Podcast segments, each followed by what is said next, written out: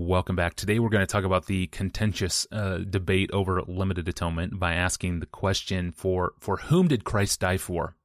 What is the extent of his atoning work? Did he die for the elect only, or did he die for every human who would ever live? In other words, was the atoning death of Christ limited or was it unlimited? So we have this question from Vincent in Japan. Hello, Pastor John. As you know, Calvinists slash Reformed theologians major on the theme of God's glory. So my question is, how does limited atonement make much of the majesty of Jesus when it is called limited? I understand that we sinned against an infinitely holy God and therefore need an infinite atoning sacrifice. How is this reconciled with the doctrine of limited atonement? Isn't an unlimited atonement more profoundly glorious? Well, let's start with a celebration of an amazing book published three years ago called From Heaven He Came and Sought Her Definite Atonement in Historical, Biblical, Theological, and Pastoral Perspective. 23 essays, all answering that question.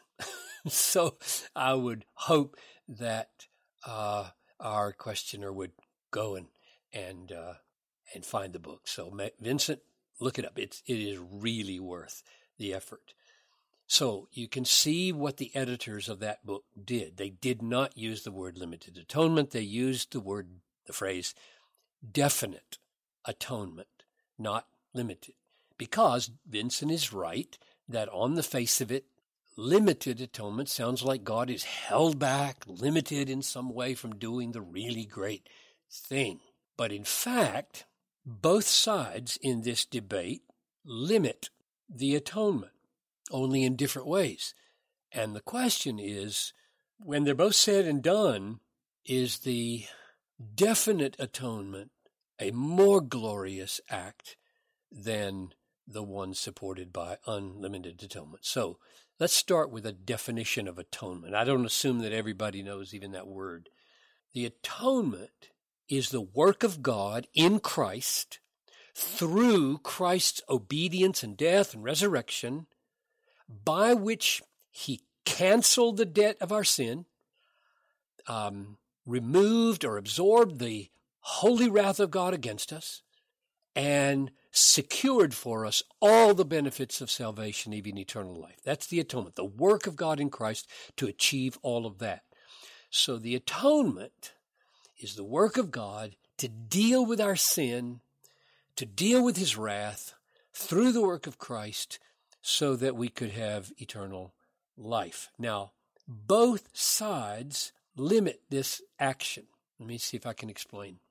Those who espouse definite atonement affirm all of this, namely, that the death of Christ did effectively secure the complete eternal salvation of God's elect, the bride of Christ, including the fulfillment of the promises of the new covenant to take out of his chosen people, each one of them, the heart of stone and put in a new believing heart and cause us to walk in his statutes. The blood of Jesus, the atonement, secured that absolutely, effectively, perfectly for all of God's elect. Now, let me try to explain this with some texts. Luke 22 20, it says that Christ took the cup, this is at the Lord's Supper, after they had eaten, saying, This cup poured out for you is the new covenant in my blood. Matthew 26 28 says, This is my blood of the covenant, which is poured out for many for the forgiveness of sins.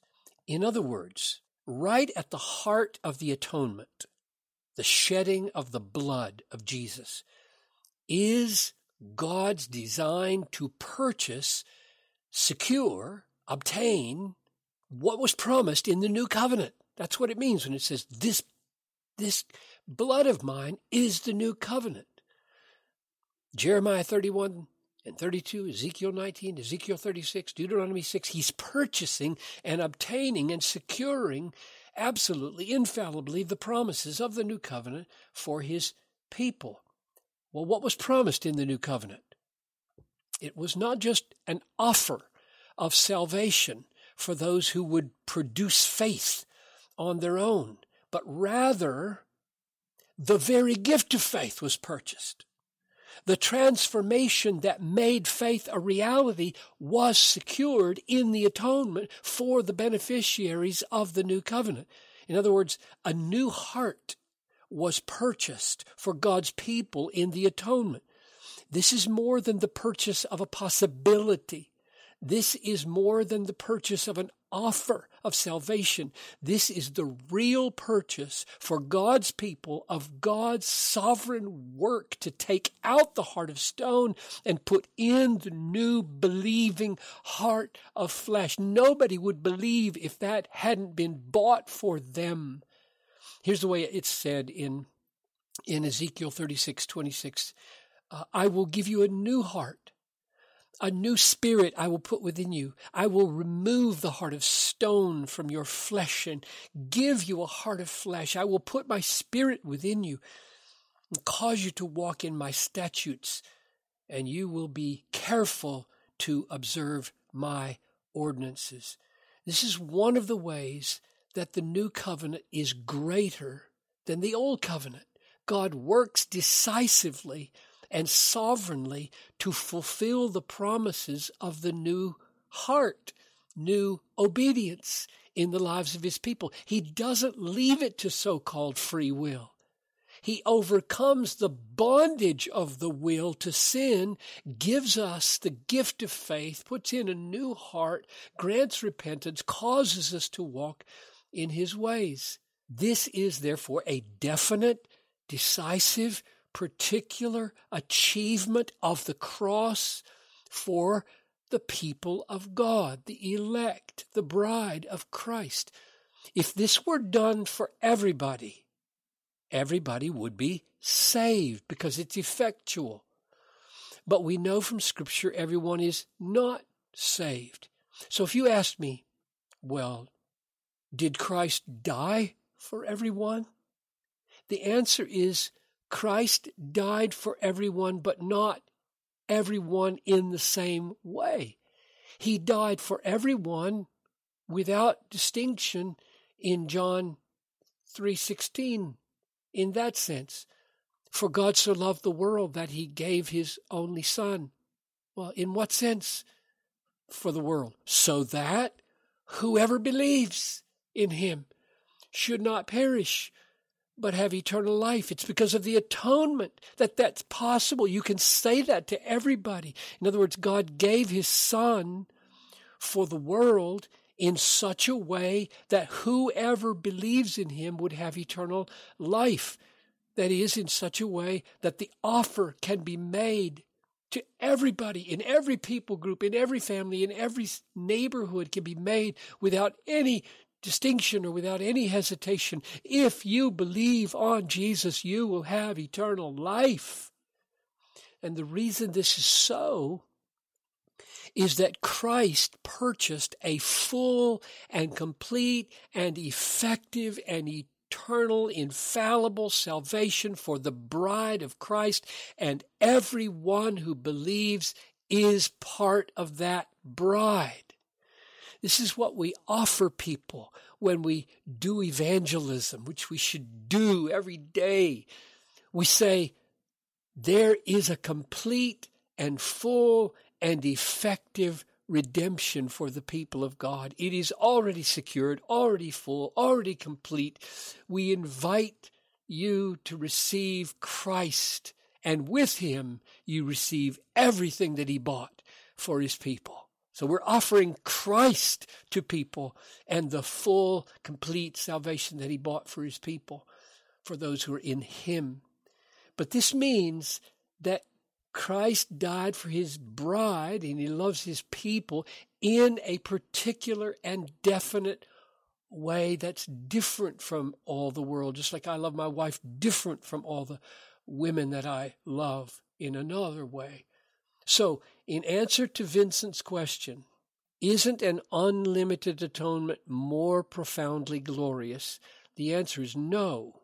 because that so called unlimited atonement, if it existed, which it doesn't, would leave everybody in bondage to sin because no triumphant grace that takes out the heart of sin and stone and purchases redemption and a new heart, none of that would be provided. And the decisive act of faith that saves us wouldn't be a gift bought by the blood of Jesus. Nobody would be grafted into the vine because that only happens because they were purchased by the blood according to the new covenant.